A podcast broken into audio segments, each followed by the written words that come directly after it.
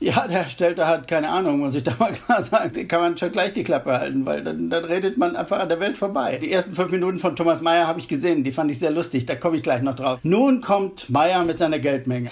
Das ist wirklich ungeheuerlich. Und aus dieser wunderbaren, rein fiktiven Gleichung machen die Ökonomen eine Vorhersage. Das ist absolut lächerlich. Es war immer lächerlich. Es wird einen Crash geben. Früher oder später gibt irgendeinen Anlass, äh, weswegen es dann äh, an den Aktienmärkten crasht oder beim Bitcoin crasht. Aber für die Masse der, der Wirtschaft äh, läuft es dann nicht gut. Und das, und deswegen müssen wir da den Hebel umlenken.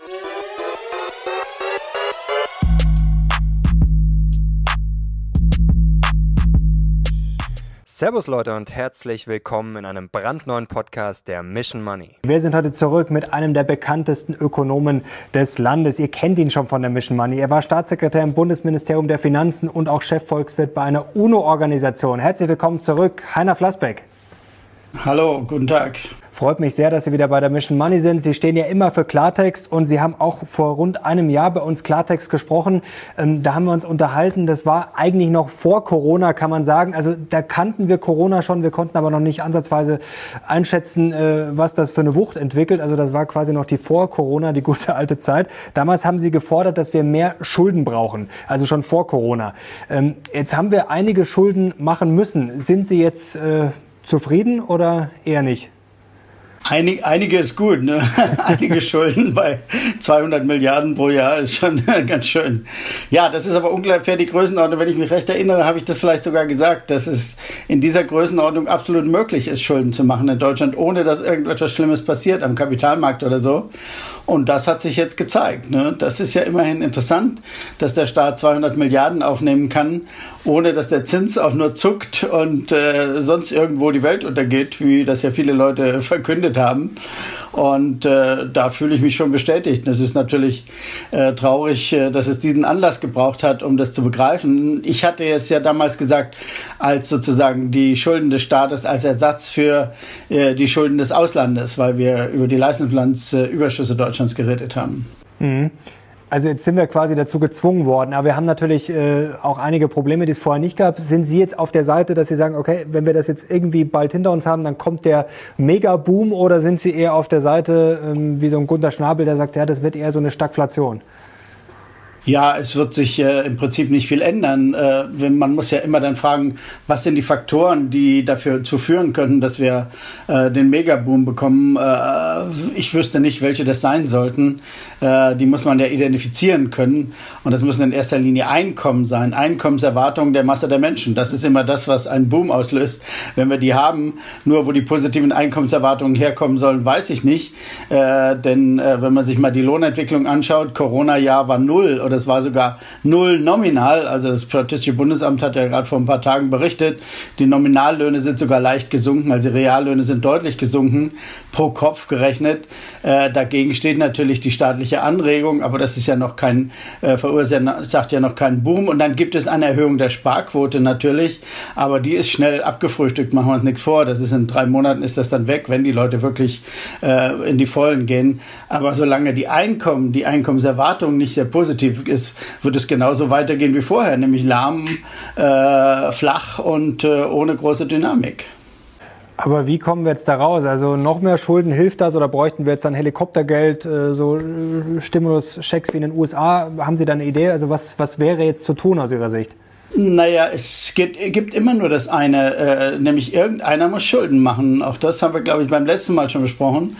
Irgendeiner muss immer Schulden machen, weil irgendwelche sparen. In Deutschland wird auch nach Corona die Sparleistung insgesamt, die Spar, der Sparversuch der Privaten, in Deutschland sind das die Unternehmen und die privaten Haushalte zusammen, wird in der Größenordnung von 150 Milliarden liegen.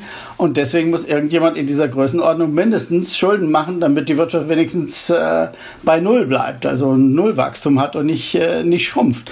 So, wer wird das sein? Wer wird diese Schulden machen? Das kann entweder wieder das Ausland sein, darauf hoffen wir jetzt alle. Die Chinesen machen die Schulden wie bei uns oder die anderen Europäer wieder oder was. Äh, ist ja, wir wissen, es ist eine absurde Lösung, wenn ein großes Land immer hofft, dass die anderen für es die Schulden machen. Ja, und sonst gibt es nur den Staat. Solange die Unternehmen Sparer sind und die sind in dieser Krise natürlich wieder mehr Sparer geworden, weil die haben ihre, ihre Gesamtersparnis erhöht im letzten Jahr Äh, ganz natürlich, weil sie in Reaktion auf sinkende Einnahmen äh, senken sie ihre Ausgaben. Und äh, äh, damit, wenn die Unternehmen nicht wieder auf die Schuldnerseite gehen, dann bleibt nur der Staat. Deswegen ist auch die ganze Diskussion um die Schuldenbremse so absurd, weil äh, wenn der wer, wer soll es denn machen, wenn es der Staat nicht macht, äh, auch nach Corona, äh, gibt es nichts, dann bricht die Wirtschaft zusammen. Das kann ja niemand wollen. Mhm. Jetzt gibt es aber Ökonomen wie Daniel Stelter, der war auch schon öfter bei uns, der sagt äh, ganz klar, also Schulden bringen kein echtes Wachstum. Äh, was sieht er denn falsch? Ja, der Stellte hat keine Ahnung, muss ich da mal klar sagen, weil er müsste sich mal ein paar Zahlen angucken. Äh, wie gesagt, wenn man dieses Phänomen der sparenden Unternehmen nicht zur Kenntnis nimmt, kann man schon gleich die Klappe halten, weil dann, dann redet man einfach an der Welt vorbei. Äh, das muss man zur Kenntnis nehmen. Und wenn man das zur Kenntnis nimmt, muss man sagen, wer soll sich Schulden machen? Irgendjemand muss Schulden machen, wenn welche äh, sparen wollen. Wie gesagt, das ist ein Naturgesetz sozusagen. Das kann man überhaupt nicht aufheben. Und äh, wenn der Herr Stelter nicht sagt, wer das machen soll, ich bin gar nicht dafür, dass der Staat es macht. Aber dann müssen wir äh, Maßnahmen uns ausdenken, wie wir die Unternehmen wieder dahin kriegen, wie in 50er und 60er Jahren, dass sie die Schulden machen. Das gab es auch mal. Aber das ist jetzt Tempi Passati. Das ist nur sehr lange her. Und äh, ich weiß keinen Vorschlag auf der ganzen Welt nicht, äh, wie man das hinkriegen soll. Japan hat schon 40 Jahre sparende Unternehmen, hat es bis heute nicht hingekriegt, sie wieder zu Schuldnern zu machen. Also äh, das ist keine so einfache Aufgabe. Also Klartext habe ich nicht zu viel versprochen. Das schreit ja fast nach einem Streikgespräch. Ich glaube, das wäre ganz unterhaltsam. Ich glaube, Sie wären da eh dabei, oder? Also Sie, glaube ich, haben, haben da Natürlich. Problem damit. Jeder Feind ist mir willkommen. also Leute, Herr Flassbeck ist heiß, wenn ihr das sehen wollt. Herr Stelter, glaube ich, hat, hätte vielleicht auch mal Lust und Zeit. Dann gebt doch gerne einen Daumen nach oben und schreibt es mal in die Kommentare. Aber jetzt machen wir erstmal weiter. Ähm, aber es gibt doch schon diese Statistiken, die man immer wieder sieht, dass man also dass Schulden zwar schon irgendwo was bringen, aber dass man doch immer mehr Schulden für immer weniger Wachstum quasi braucht. Also ist da nicht irgendwas dran? Ja, ob man wirklich mehr Schulden für weniger Wachstum braucht, ist eine sehr offene Frage. Man muss da sehr vorsichtig sein. Meistens wird bei diesen Charts werden Bruttoschulden verwendet. Das ist schon ganz schlecht. Wer oh, das macht der Stelter übrigens auch. Wer Bruttoschulden verwendet, der liegt schon völlig daneben. Also Bruttoschulden geht schon gar nicht. Wenn, was heißt schon Bruttoschulden? Natürlich in der wachsenden Wirtschaft werden brutto, also wenn ich die Vermögenzuwächse abziehe, die Verbindlichkeiten abziehe, werden brutto mehr Schulden gemacht. Na gut, das kann so sein. Äh, das gibt es auch Trends, aber das bedeutet ja überhaupt nichts. Äh, muss ja immer die Vermögen dagegen rechnen. Es macht immer nur Sinn, auf Nettoschulden zu gucken. Also wenn ich über Sparen rede, rede ich natürlich über Nettosparen. Und wenn ich über Schuldner rede, rede ich über Nettoschuldner. Äh, das ist völlig klar, weil alles andere ist sowieso ohne jede Aussagekraft. Jetzt äh, fragen sich wahrscheinlich auch einige Leute wieder, die vielleicht auch nicht so tief drin sind in der Materie, ähm, wenn sie jetzt mehr Schulden hören. Äh, sie haben ja, äh, hören ja ständig schon, wir haben eh schon so viele Schulden. Die fragen sich da natürlich schon, wir können doch nicht alles auf Pump finanzieren und wenn das gehen würde, dann bräuchten wir eigentlich alle gar nicht mehr arbeiten, dann könnten wir immer mehr Geld drucken. Also wo ist denn da der Denkfehler? Also das wird ja immer wieder gerne vorgebracht nach dem Motto, ja, wenn die Schulden weiter steigen, dann werden wir irgendwann alle erdrückt und das können wir sowieso nie alles äh, zurückzahlen. Das geht dann quasi auf die kommenden Generationen. Ja, man muss ja nur konkret drüber nachdenken. Über Zurückzahlen sprechen wir gleich noch. Äh, erstmal zunächst mal konkret darüber nachdenken, was bedeutet es jetzt, diese staatlichen Schulden? Wir reden jetzt zunächst nur über die staatlichen Schulden. Äh, wie gesagt, denen stehen ja private Ersparnisse gegenüber. Ne? Also bei den Privaten ist ja sozusagen was Positives. Wenn ich Schulden negativ sehe, ist bei den äh, Privaten was Positives, dass es immer gegenübersteht. Insgesamt saldieren sich die Ersparnisse und die Schulden immer zu Null. Immer genau zu Null auf der ganzen Welt. Äh, immer genau zu Null. Und ähm, Deswegen muss man jetzt über die staatlichen Schulden reden. Was passiert jetzt? Jetzt werden wir am Ende dieser Krise werden wir sagen, wir äh, Gesamtschulden Deutschlands gemessen am Bruttoinlandsprodukt irgendwo vielleicht 80 Prozent haben. Vorher hatten wir 60, dann haben wir 80. Italien wird 160 haben, Frankreich 120, die USA noch mehr 130 eher. So, was ist das jetzt? Was bedeutet das? Erstmal bei Nullzinsen. Was bedeutet das, wenn der Staat jetzt mehr Schulden in den Büchern stehen hat? Nun, es bedeutet nichts, absolut nichts. Er zahlt ja, er kriegt ja sogar noch was, der deutsche Staat kriegt ja sogar noch was dafür. Er zahlt ja nichts dafür. Es stehen nur Schulden in den Büchern. Das ist reine Statistik. Was belastet, wen belastet das? Das belastet niemand. Irgendjemand hält diese Papiere, diese Forderungen gegenüber dem Staat. Der hat, äh, wie gesagt, der freut sich, dass er was angespart hat. Er kriegt zwar keine Zinsen, aber er hat immerhin Geld, was er irgendwann vom Staat zurückfordern kann, was immer das bedeutet. Aber, aber die staatlichen Schulden belasten niemand. So, und dann kommt die Frage, kann der Staat die zurückbezahlen? Das habe ich gerade schon erklärt implizit. Nein, er kann sie nicht zurückbezahlen. Warum kann er sie nicht zurückbezahlen? Nun, weil immer wieder welche sparen. Wenn immer noch die privaten Haushalte und die Unternehmen sparen, kann der Staat nicht auch sparen. Das ist unmöglich. Denn dann brauchen wir wieder einen riesen Schuldner im Ausland. Das wird nicht funktionieren. Das ist absurd zu glauben, wir finden immer den Schuldner im Ausland. Die Welt hat kein Ausland. Die kann sowieso niemand im Ausland finden. Also, und die Amerikaner werden uns auf die äh, auf die Füße treten, wenn wir weiter versuchen, ihnen die Schulden aufzubürden. Und die Chinesen werden es schon gar nicht machen, weil die das nicht wollen. Ganz kurze Frage zur Logik. Also wenn jetzt der Staat, Sie sagen, der kann ja theoretisch unendlich Schulden machen, aber er muss ja dann auch jemanden finden, der ihm das abnimmt, also der dann, sag mal, so doof ist und eigentlich nichts mehr dafür kriegt. Also gibt es da genug Doofe, die dann sozusagen das Geld zur Verfügung stellen? Naja, diese Sparer, diese Sparversuche, die Leute, die ihre Ersparnisse, müssen ja irgendwas mit dem Zeug machen. Ne? Die tragen zur Bank und die Bank kauft Staatsanleihen davon. Äh, und äh, alles für Nullzinsen. Aber irgendwie geht es noch, funktioniert es noch sehr gut. Irgendwie, wenn solange die Leute keine Alternative haben. Und sie, er muss das ja nur machen, wenn die Leute sparen. Aber die Leute wollen ja sparen. Die Leute glauben ja, sie können für die Zukunft vorhersagen, äh, vorhersorgen, was aber ein Irrsinn ist. Wir können nicht äh, wie die Eichhörnchen für die Zukunft äh, sorgen, indem wir Geld verbuddeln, sozusagen, sondern dieses Geld, das wir verbuddeln, ist ja weg, aus dem Kreislauf weg und schadet unserer Wirtschaft ganz unmittelbar. Bei den Eichhörnchen, die Nüsse, die da in der Erde liegen, die schaden niemand. Aber bei, äh, bei uns, das habe ich glaube ich auch schon mal gesagt, wenn ich mich wiederhole, äh, entschuldige ich mich schon im Vorhinein. Kein Problem. Aber, aber dieses Geld ist weg und es muss ersetzt werden. Und das muss irgendjemand tun. Irgendjemand muss Geld ausgeben, das er nicht hat, sich verschulden. Und das kann nach Lage der Dinge nur der Staat tun. Aber Alternativen gibt's ja schon, also zum Beispiel Aktien, Gold, Bitcoin, Immobilien natürlich auch. Also wie stehen Sie denn jetzt zu dieser ganzen Notenbankpolitik, zu den niedrigen Zinsen? Also ja. Sie sind ja eigentlich eher ein Linker, sage ich jetzt mal. Also Sie sagen ja schon durchaus, dass es äh, eher ungerecht zugeht, haben Sie letztes Jahr auch gesagt, in Deutschland auch. Ähm, äh, aber eigentlich gerade diese Politik äh, sorgt ja dafür, dass eigentlich die, die dicke Aktienvermögen, Immobilienvermögen haben, wir sehen es jetzt in den USA, wie da alles steigt, dass die eigentlich immer mehr kriegen und eigentlich der kleine Mann äh, eigentlich immer weniger. Also das müssten Sie doch eigentlich nicht so gut finden, oder? Ja, das finde ich auch nicht so gut. Deswegen habe ich ja vorhin über Löhne gesprochen. Das Einzige, was uns wirklich hilft auf Dauer, sind vernünftig steigende Löhne. Vernünftig, betont vernünftig, ne? die wir im Moment nicht haben. Und über, äh, durch Corona ist es nochmal schlimmer geworden. Die IG Metall hat jetzt einen Abschluss hingelegt, von dem, glaube ich, nicht mal die IG Metall-Mitglieder sagen können, ob es überhaupt einen Prozentsatzanstieg gibt. Ich habe es gelesen, ich habe es nicht verstanden, meine. Das muss man sich vorstellen. Die größte deutsche Gewerkschaft macht einen Abschluss. Man weiß nicht, wie viel pro Jahr sie jetzt rausgekriegt hat. Ob es überhaupt Prozente sind, 1% oder 1,5, ich weiß es nicht. Weil es ist so verwurstelt, dass man es nicht mehr sagen kann. Man kann es auch nicht nachrechnen. Wer versucht es nachzurechnen, es ist praktisch unmöglich, weil es die aktuellen Zahlen nicht gibt. So, da liegt das Problem, da liegt es weltweit das Problem, dass wir zu wenig Lohnzuwachs haben. Da äh, muss für die einfachen Menschen, für die Masse der Menschen äh, das Geld herkommen von den Lohnzuwächsen, die aus der Produktivität gespeist werden. So. Was wir aber erleben, ist genau diese Lohnzuwächse gibt es nicht seit 20 Jahren. Warum? Weil wir wunderbare neoliberale Konterrevolutionen gemacht haben und gesagt haben, dem Arbeitsmarkt muss flexibel werden und bloß nicht mehr äh, keine, keine Lohnabschlüsse. Und je flexibler der Arbeitsmarkt, umso niedriger die Arbeitslosigkeit. Das war grundfalsch. Das war eben fundamental falsch. Da ist die ökonomische Theorie einfach falsch. Ich mache da niemanden Vorwurf, aber die ökonomische Theorie ist an der Stelle einfach falsch. Es ist durch nichts zu rechtfertigen. Es ist genau umgekehrt. Wenn die Löhne sinken, dann steigt steigt die Arbeitslosigkeit. Schauen Sie mal nach Griechenland, da hat man die Löhne um 30 Prozent gesenkt. Was ist passiert? Haben die Vollbeschäftigung? Nee, die haben extrem hohe Arbeitslosigkeit. Genau aus dem Grund, weil dann die Nachfrage wegbricht. Ne? Wenn keine Nachfrage mehr, bricht der Markt zusammen. So, und äh, jetzt sind wir in genau dieser Situation. Äh, ich habe äh, heute Morgen, weil mich jemand darauf hingewiesen hat, noch einen Vortrag von Frau ähm, ach, wie heißt sie, im ähm, EZB Schnabel, von Frau Schnabel gehört, äh, im EZB-Vorstand, äh, die, die sagt, äh, ja, warum sind die Zinsen so niedrig? Ja, weil der Gleichgewichtszins, sagt sie, ist gesunken. Hm?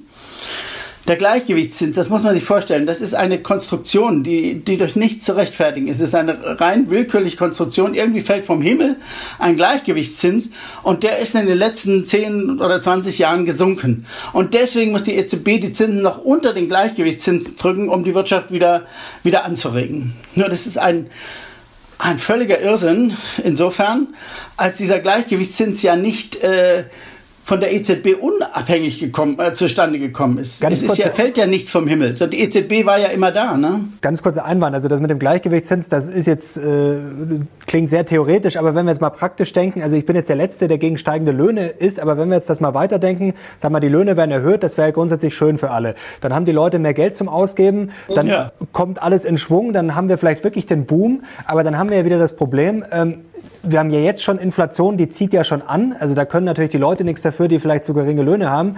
Aber dann kommen wir immer mehr, mehr Boom, mehr Inflation. Dann haben wir irgendwann das Problem, dass die Notenbanken dann vielleicht die Zinsen anheben müssen. Da hat äh, neulich Thomas Mayer bei uns von dem Dilemma gesprochen. Ja. Also wenn es eigentlich schlecht läuft, ist es nicht gut. Aber wenn es gut läuft, ist es auch nicht gut, weil dann haben wir irgendwann steigenden Zinsen. Dann haut es die Aktienkurse zusammen. Dann haben wir vielleicht eine neue Bankenkrise. Also haben wir da irgendwie einen Ausweg? Da komme ich noch zu. Die ersten fünf Minuten von Thomas Mayer habe ich gesehen. Die fand ich sehr lustig. Da komme ich gleich noch drauf. Also das äh, können wir jetzt alles aufklären. Wenn wir ein bisschen Zeit haben, können ja, wir das alles Zeit, aufklären. Klar. Kann man wunderbar aufklären. Sie mich mal äh, mit Frau Schnabel nochmal anfangen.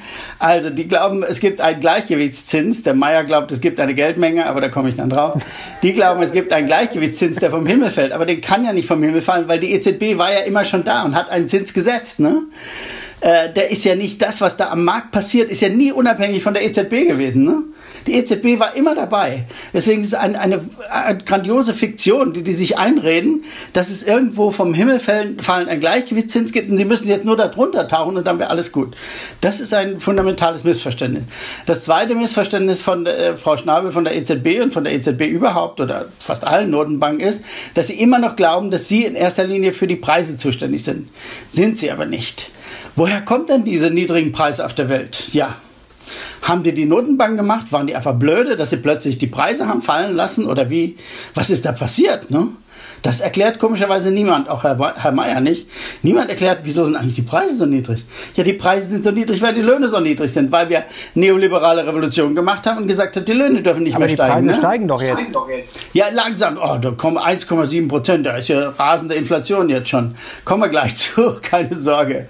Äh, die Preise steigen überhaupt nicht auf der ganzen Welt, nämlich nicht, wenn man von kurzfristigen Schwankungen abguckt. in Deutschland haben wir sogar diesen Mehrwertsteuerquatsch gehabt, also machen wir uns nichts vor. Äh, die Preise steigen auf der Welt nicht. Und es gibt einen ganz engen empirischen Zusammenhang zwischen Löhnen im Verhältnis zur Produktivität, das nennt man Lohnstückkosten, und der Inflationsrate auf der ganzen Welt über lange Fristen super stabil. Nur das wird ignoriert. Das wird von den Notenbanken ignoriert, weil sie dann sozusagen ihr eigenes Geschäft aufgeben müssen. Äh, denn sie sind gar nicht diejenigen, die die Preise machen. Und es wird ignoriert von den traditionellen Ökonomen. Warum? Weil sie sonst ihr, weil ihr ganzes Weltbild zusammenbricht, denn dann gilt das ja mit dem Arbeitsmarkt nicht mehr. Die Löhne müssen ja den Arbeitsmarkt räumen. Räumen, glauben die und können nicht die Preise machen. Wenn die Löhne die Preise machen, ist das mit dem Arbeitsmarkt hin, hinfällig. Ne? Und genau so ist es. Es ist hinfällig. Es gibt es nicht. Die kommt von den Löhnen. Die Deflation in Europa kommt von den deutschen niedrigen Löhnen, von den niedrigen Lohnsteigerungen, die Herr Schröder äh, unter Rot-Grün begonnen hat und die seitdem kaum mehr geändert wurde. Das ist der entscheidende Zusammenhang. Nun kommt Meyer mit seiner Geldmenge. Also ich fand es, muss sagen, ich fand die ersten fünf Minuten wirklich sehr lustig. Äh, Meyer hat ja gesagt, also jetzt haben sie die Geldmenge, haben sie vergessen. Also irgendwann äh, 70er Jahren Milton Friedman und so so, da wusste man noch Quantitätsgleichung, komme ich gleich noch zu, um die zu erklären. Äh, Quantitätsgleichung, dass die Geldmenge wichtig ist. Und dann haben die Notenbanken das vergessen. Also das ist wirklich eine lustige Weltsicht, weil in den Notenbanken, muss man sich vorstellen, da sitzen tausende hochqualifizierte Volkswirte in allen Notenbanken der Welt. Ne? Und die machen Tag für Tag nichts anderes, als herauszufinden, ob es einen Zusammenhang zwischen der Geldmenge und dem Preisniveau gibt. Und die haben über 30 Jahre nichts gefunden. Und da sagt der Meier, ach, die haben das vergessen einfach, die haben habe einfach nicht mehr drüber nachgedacht. Das ist wirklich ungeheuerlich. In den USA hat man diesen Monetarismus, das ist ja Friedman, was Meyer da verkündet, äh, hat man diesen Monetarismus schon Anfang der 80er Jahre aufgegeben. In Deutschland war nur die Bundesbank so stur, die hat noch 20 Jahre durchgehalten, obwohl es keinerlei Evidenz gab für ihre Quantitätsgleichung. Und äh, dann äh, hat man schließlich, die EZB hat es dann aufgegeben. Die EZB hat es jetzt explizit aufgegeben, Geldmenge spielt keine Rolle mehr. Und nun komme ich zu dieser wunderbaren Quantitätsgleichung. Gleichung. Meine, das muss man sich auch als Laie einfach mal vorstellen. Das ist eine Gleichung mit vier Variablen. M mal V gleich P mal I. Äh, y heißt das. Also die Geldmenge mit ihrer Umlaufsgeschwindigkeit ist gleich dem äh, Einkommen äh, und den Preisen mal den Preisen.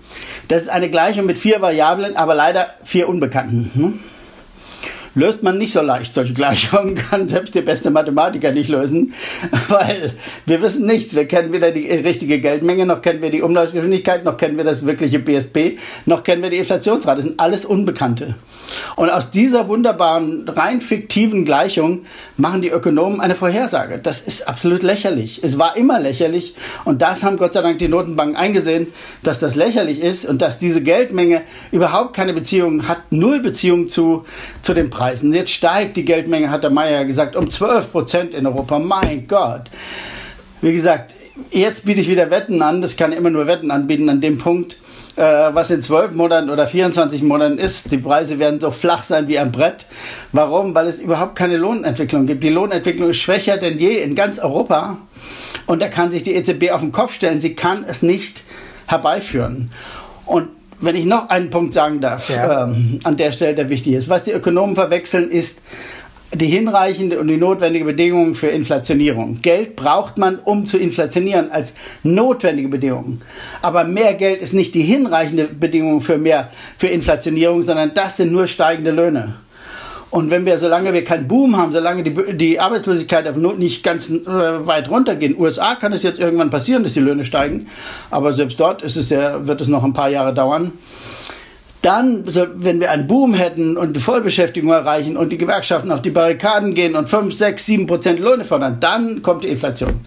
Aber vorher nicht. Und dann kann die EZB hat alle Zeit der Welt, die hat zehn Jahre Zeit, um sich darauf einzurichten und rechtzeitig zu bremsen, wenn sie das will. Jetzt sagen wir mal, okay, die normalen Preise, in Anführungszeichen, äh, die normale Inflation steigt nicht oder ist moderat, bleibt moderat, aber trotzdem haben wir jetzt zum Beispiel bei den Immobilienpreisen jetzt in den USA, ja, die natürlich. Aktienpreise, wir haben eigentlich alles auf Allzeithoch. Also der Bitcoin, äh, Gold jetzt wieder ein bisschen runter, war aber auch schon höher. Ähm, also haben Sie nicht das Gefühl, also das bleibt unten sozusagen die normale Welt, das geht hoch. Also braut sich da nicht was zusammen? Stehen wir da nicht irgendwie vor einem Knall oder haben Sie Na, da auch das, keine Bedenken? Es, wird, es braut sich schon ein bisschen. Klar, irgendwann wird es, äh, wird es äh, heftiger werden, noch heftiger werden. Äh, weiß nicht, wo Bitcoin noch hin kann. Er kann vielleicht noch auf 100.000 gehen, weiß ich nicht, aber irgendwann wird er zusammenbrechen, das ist auch ganz sicher. Nur äh, der, der Punkt ist, das ist alles verzögert. Diese, erstmal sind das Nebenwirkungen, die die EZB nicht verhindern kann. Die, die Notenbank kann ja nicht jetzt die Zinsen erhöhen und die Realwirtschaft abwürgen, damit die Vermögensmärkte wieder sich normalisieren. Das ist, das wird nicht funktionieren. Sondern wir brauchen erst diesen Prozess über Vollbeschäftigung, über äh, äh steigende Löhne, sodass wir eine Inflationierung aller Güter haben und nicht nur der Vermögenswerte. Äh, und dann werden sich auch die Vermögensmärkte sehr schnell normalisieren, sobald die, bei den ersten zwei, drei drei Schritten, das haben wir ja gesehen in den USA, äh, wenn mal Vollbeschäftigung erreicht ist, geht es dann auch schnell wieder runter. Aber das ist ein Kollateralschaden sozusagen, den die, den die Notenbanken nicht verhindern können. Und es ist da absurd zu sagen, die Notenbank muss jetzt die Zinsen erhöhen, um die Vermögensmärkte zu prügeln, um, äh, äh, damit wir, damit wir äh, keine Ungerechtigkeit haben, während gleichzeitig die Wirtschaft zusammenbricht und die Arbeitslosigkeit steigt. Das ist doch verrückt. Das, das kann, werden sie auch nicht machen ja wollen und werden sie wahrscheinlich auch nicht machen. Aber dann hätten wir eigentlich, ich will jetzt nicht sagen sicher steigende Aktienkurse, aber dann ist ja eigentlich die einzige Möglichkeit, als auch als kleiner Mann noch irgendwie mein Geld zu sichern, dass ich Aktien äh, kaufe, ähm, ja, mit hohem Risiko, ja, das, da geht kein Weg dran vorbei. Wenn wir, wenn wir nicht eine Normalisierung unserer, Inflation, unserer Inflationsentwicklung bekommen, sind, daran hängt alles. Es hängt alles an der Normalisierung der Inflationsentwicklung und die hängt an der Normalisierung der Lohnentwicklung. Nur bewegen es immer noch in die falsche Richtung. Wie gesagt, jetzt nach Corona äh, sind die Gewerkschaften sofort in die Knie gegangen. In ganz Europa haben wir null Nominallohnsteigerung im, im Moment. Und das ist genau die falsche Entwicklung. Da müssen wir weg von. Das heißt, man muss die Gewerkschaften stärken merken, die Politik muss explizit Pro-Gewerkschaftspolitik machen und nicht Anti-Gewerkschaftspolitik, wie sie das vor 20 Jahren gemacht hat. Und, äh, und dann haben wir wieder eine Chance, alle diese Relationen zu normalisieren, sonst nicht. Es wird einen Crash geben, früher oder später gibt irgendeinen Anlass, äh, weswegen es dann äh, an den Aktienmärkten crasht oder beim Bitcoin crasht. Nur machen uns nichts vor, da, da, davon geht die Welt nicht unter. Alle diese Crashs haben wir ein paar Mal erlebt. Äh, das geht schnell weg, da sind tausende Milliarden, werden vernichtet, aber die sind ja sowieso nur eingebildet. Also da mache ich mir jetzt keinen Kopf. Aber Sie sagen Aktien mit hohem Risiko, aber kurzfristig natürlich immer Risiko, aber langfristig auf 40 oder 50 Jahre also jetzt gehen wir davon aus, dass die Wirtschaft nicht zusammenbricht, kann man doch mit Aktien auch dann eigentlich sicher Geld verdienen, oder? Also wenn man das strategisch Nein, angeht. Man kann nur sicher Geld verdienen, wenn die Wirtschaft auch läuft. Ne? Alles andere ist eingebildet. Und die Wirtschaft läuft, komme ich wieder zurück auf mein Thema, dazu brauchen wir steigende Masseneinkommen, dazu brauchen wir steigende Löhne, machen wir uns nichts vor. Wenn die Masse der Menschen nicht am Produktionsergebnis beteiligt wird, können sich die Unternehmer auf den Kopf stellen und sie werden auf Dauer keine vernünftige Entwicklung haben. Es wird dann immer einige Spots geben, wo es gut läuft und es wird immer Spekulation geben, was weiß ich.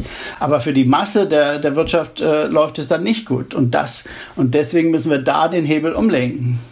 Jetzt kommen wir noch ein bisschen vielleicht Ausblick, was man besser machen könnte und vielleicht wie jetzt die Welt nach Corona aussieht. Ähm, was hat sich denn jetzt aus Ihrer Sicht grundsätzlich verändert? Ähm, also wir haben jetzt natürlich, wir wissen, wir haben viele Schulden gemacht, wir haben nach wie vor Probleme. Es gibt auch immer wieder die Leute, die natürlich davor warnen, dass jetzt dann die Pleitewelle erst irgendwann losgeht. Es wurde ja viel, ich sage jetzt mal, rumgemurkst von der Politik. Also da wurde viel geholfen, aber das ist alles hochkompliziert. Der eine kriegt die Hilfen, der andere kriegt die Hilfen nicht. Also das ist ja alles auch noch so ein bisschen im Unklaren.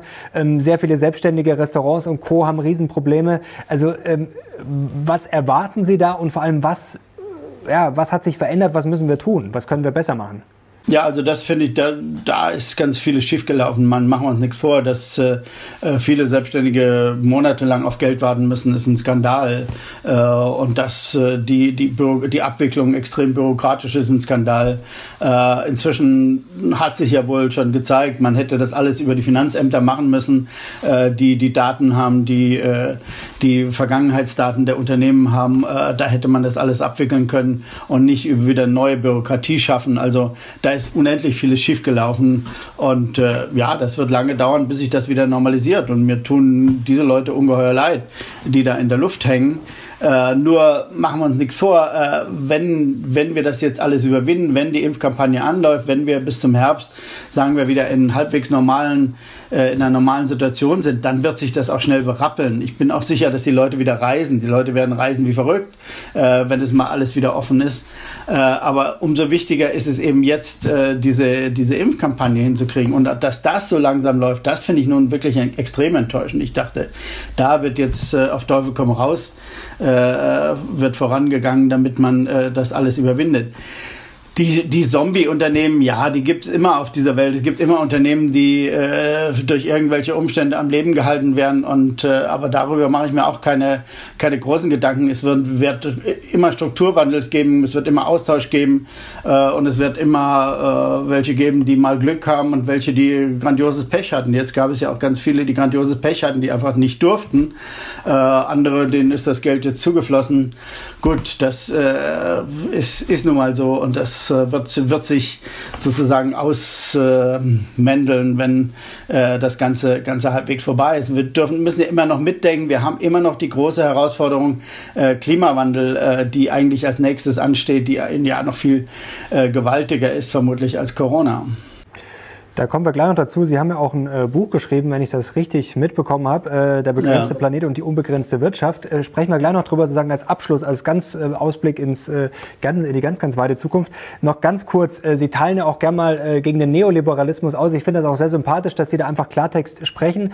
Aber mal kritisch angemerkt. Sie haben es ja gerade selber gesagt, dass Sie enttäuscht sind, dass der Staat da auch viel verbockt hat. Es ist natürlich auch immer leicht, auf den Staat zu schimpfen, aber trotzdem äh, hat er jetzt nicht die beste Figur überall gemacht. Ihr Kollege Hans-Werner Sinn, den kennen Sie ja auch gut, hat gesagt, die zentrale Beschaffung einer knappen Ware funktioniert in der Praxis nie. Das haben 50 Jahre Kommunismus gezeigt. Also ist vielleicht jetzt auch mal Zeit für weniger Staat an äh, bestimmten Stellen oder hat das jetzt nicht gezeigt, dass der Staat eben nicht alles regeln kann? Ich bin da sowieso kein so Staatsfetischist, wie Sie mir jetzt unterstellen. bin ich überhaupt nicht, glaube ich. Äh, Im Gegenteil, ich äh, habe immer eine gehörige Skepsis gegenüber dem, was der Staat leisten kann. Ich sehe nur, was die anderen leisten. Ich muss es ja vergleichen mit dem, was die anderen leisten. Das habe ich am Anfang getan. Wie gesagt, wenn die Unternehmen in Deutschland ihre Rolle spielen und Schuldner sind und Investor sind, dann bin ich absolut happy. Ich wünsche mir da überhaupt nicht den Staat. Ich glaube nicht, dass der Staat äh, das wirklich leisten kann. Da bin ich übrigens auch im Gegensatz zu MMT, also Modern Monetary Theory, äh, die glauben, man muss ja nur dem Staat äh, Geld schenken und dann gibt er aus, dann gibt er aus und gibt er aus und dann wird es irgendwann alles gut. Das halte ich für vollkommen falsch. Äh, man muss es eben über endogene Mechanismen machen, wie die Lohnpolitik, wo das Geld dann in Hände kommt, die es wirklich verwenden wollen und die auch Bedarf haben sozusagen und Nachfrage entfalten, weil sie, weil sie wirklich äh, etwas wollen. Und das sollen die Unternehmer befriedigen und dann sollen die Unternehmer auch schön Geld verdienen. Das ist überhaupt nichts gegen zu sagen. Nur es muss die richtige Abfolge sein. Und die haben wir verdreht, diese Abfolge. Und deswegen bin ich überhaupt nicht dafür, dass jetzt generell der Staat da überall einsteigt. Also wenn Sinn nun die DDR heranziehen will, also ich habe mich sehr intensiv mit der DDR beschäftigt und weiß, dass das ein System war, was völlig in die Hose gegangen ist. Ist überhaupt keine Frage. ähm, dann mal ein kurzer Schlenker zur Bundestagswahl. Ähm, ja, was sehen Sie denn da auf uns zukommen und ähm, ja, sind Sie da eher optimistisch, eher pessimistisch und was müsste denn ein neuer Bundeskanzler oder auch eine, sagen wir vielleicht besser eine neue Bundesregierung denn aus Ihrer Sicht anpacken? Also was ist da zu tun und wie hoffnungsfroh sind Sie? Naja, wir müssen, äh, wir müssen dieses Problem, was wir jetzt die ganze Zeit schon besprochen haben, das muss der Staat offensiv angehen. Der Staat muss offensiv die Frage angehen, wer in diesem Land oder in Europa, wir müssen ein bisschen europäisch denken immer, weil wir gehören ja alle zusammen. Äh, ich sitze hier in Frankreich, also ich äh, denke und sehe schon europäisch von vornherein. Äh, und ähm, äh, wir müssen das alles zusammen angehen und dann ist die entscheidende Aufgabe, dass Europa lernt, Vollbeschäftigung herzustellen oder in Richtung Vollbeschäftigung zu gehen. Wo Europa versagt hat, fundamental in den letzten zehn Jahren, ist am Arbeitsmarkt. Machen wir uns nichts vor. Äh, Deutschland ging es etwas besser, weil es eine Leistungsbilanzüberschüsse hat. Aber Frankreich und Italien hängen dramatisch zurück oder haben zurückgehängt, auch Spanien. Und das muss sich ändern. Ganz Europa muss wie die USA massiv in Richtung Vollbeschäftigung gehen. Und wenn man sieht, was die USA jetzt an Anregungen äh, darstellen, da wird Europa total abgehängt. Ne? Das ist ja auch ein wichtiges Thema, dass die Europäer jetzt mal begreifen, wenn die Amerikaner wirklich diese 20 Prozent, ist ja vom Bruttoinlandsprodukt, jetzt in den nächsten Jahren umsetzen und da wirklich Infrastruktur ausbauen und so, dann sehen die Europäer in fünf Jahren wirklich alt aus. Die amerikanische Arbeitslosenquote ist jetzt schon unter der europäischen, obwohl sie am Anfang der Corona-Krise so wahnsinnig nach oben geschossen ist. Sie ist jetzt schon drunter, weil die wirklich volle Pulle äh, äh, anregen und das geht über den Staat. Dem Staat der, der Staat äh, hat irrsinnige Schulden in, in, in der Heimat der Marktwirtschaft, in der Heimat des Kapitalismus. Ja, warum? Weil es nicht anders geht. Auch in den USA sparen die Unternehmen. Und, und dieses Problem anzugehen, in Europa zu klären, wer macht was, welche Rolle hat die EZB dabei zu spielen und welche Rolle spielt die Fiskalpolitik, das ist der zentrale Punkt.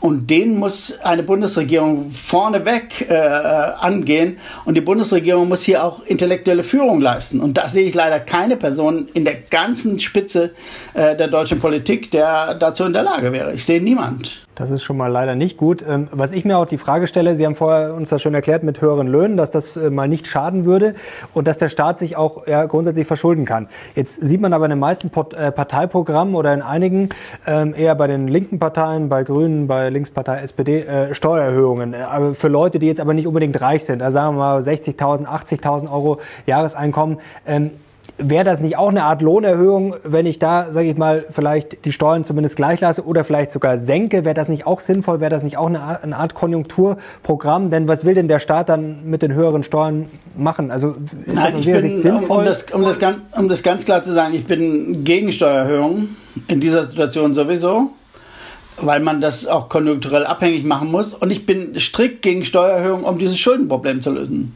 Und da wird ein schlimmer Link hergestellt in vielen Programmen. Bei den Grünen ist nicht so ganz klar, das habe ich gelesen, aber bei, bei einigen anderen wird, wird das immer verlinkt, sozusagen der Schuldenabbau, der kommen jetzt muss, der jetzt kommen muss, muss mit Steuererhöhungen einhergehen. Das wird nicht funktionieren, niemals. Äh, die Schulden müssen wir einfach hinnehmen. Ne? Das ist ja das europäische Problem, was wir jetzt lösen müssen. Wir müssen begreifen, wie diese Zusammenhänge sind oder müssen wir weg von diesen dummen 60 Prozent.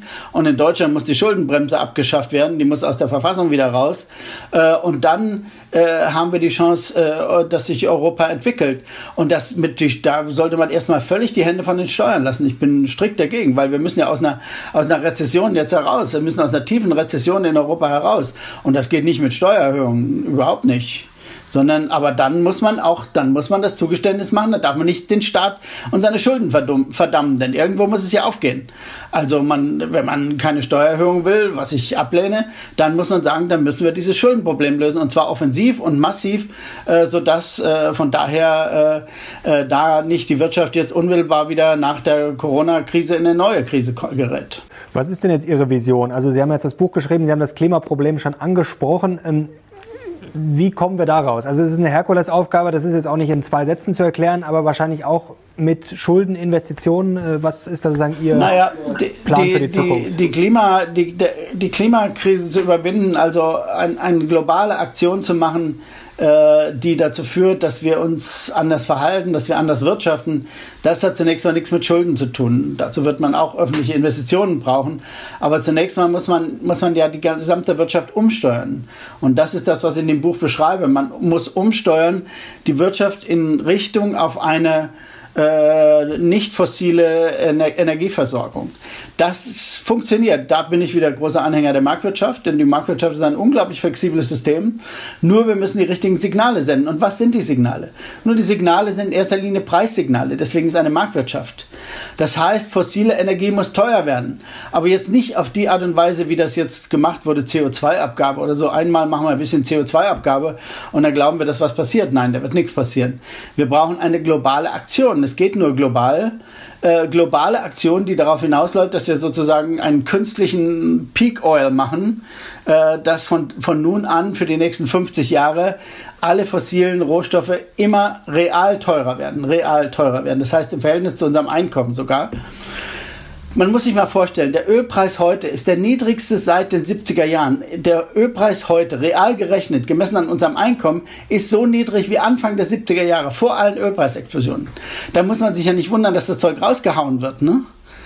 Und zwar weltweit. Und jetzt, jetzt, nützt es auch überhaupt nichts, wenn wir uns hier auf den Hosenboden setzen und sagen, wir sparen jetzt hier ein bisschen ein und da ein bisschen ein und wir äh, benutzen keine Strohhalme mehr und was weiß ich. Das ist alles Quatsch. Äh, die große Aktion heißt, die große Aktion heißt, die Staatengemeinschaft setzt sich mit den Anbietern, mit den Saudis und den Ölproduzenten zusammen und sagt so, wir machen jetzt einen Plan, wie wir dafür sorgen, dass dieses Zeug in der Erde bleibt. Das ist das Einzige, was hilft. Da stimme ich übrigens mit Herrn Sinn vollkommen überein. Ne?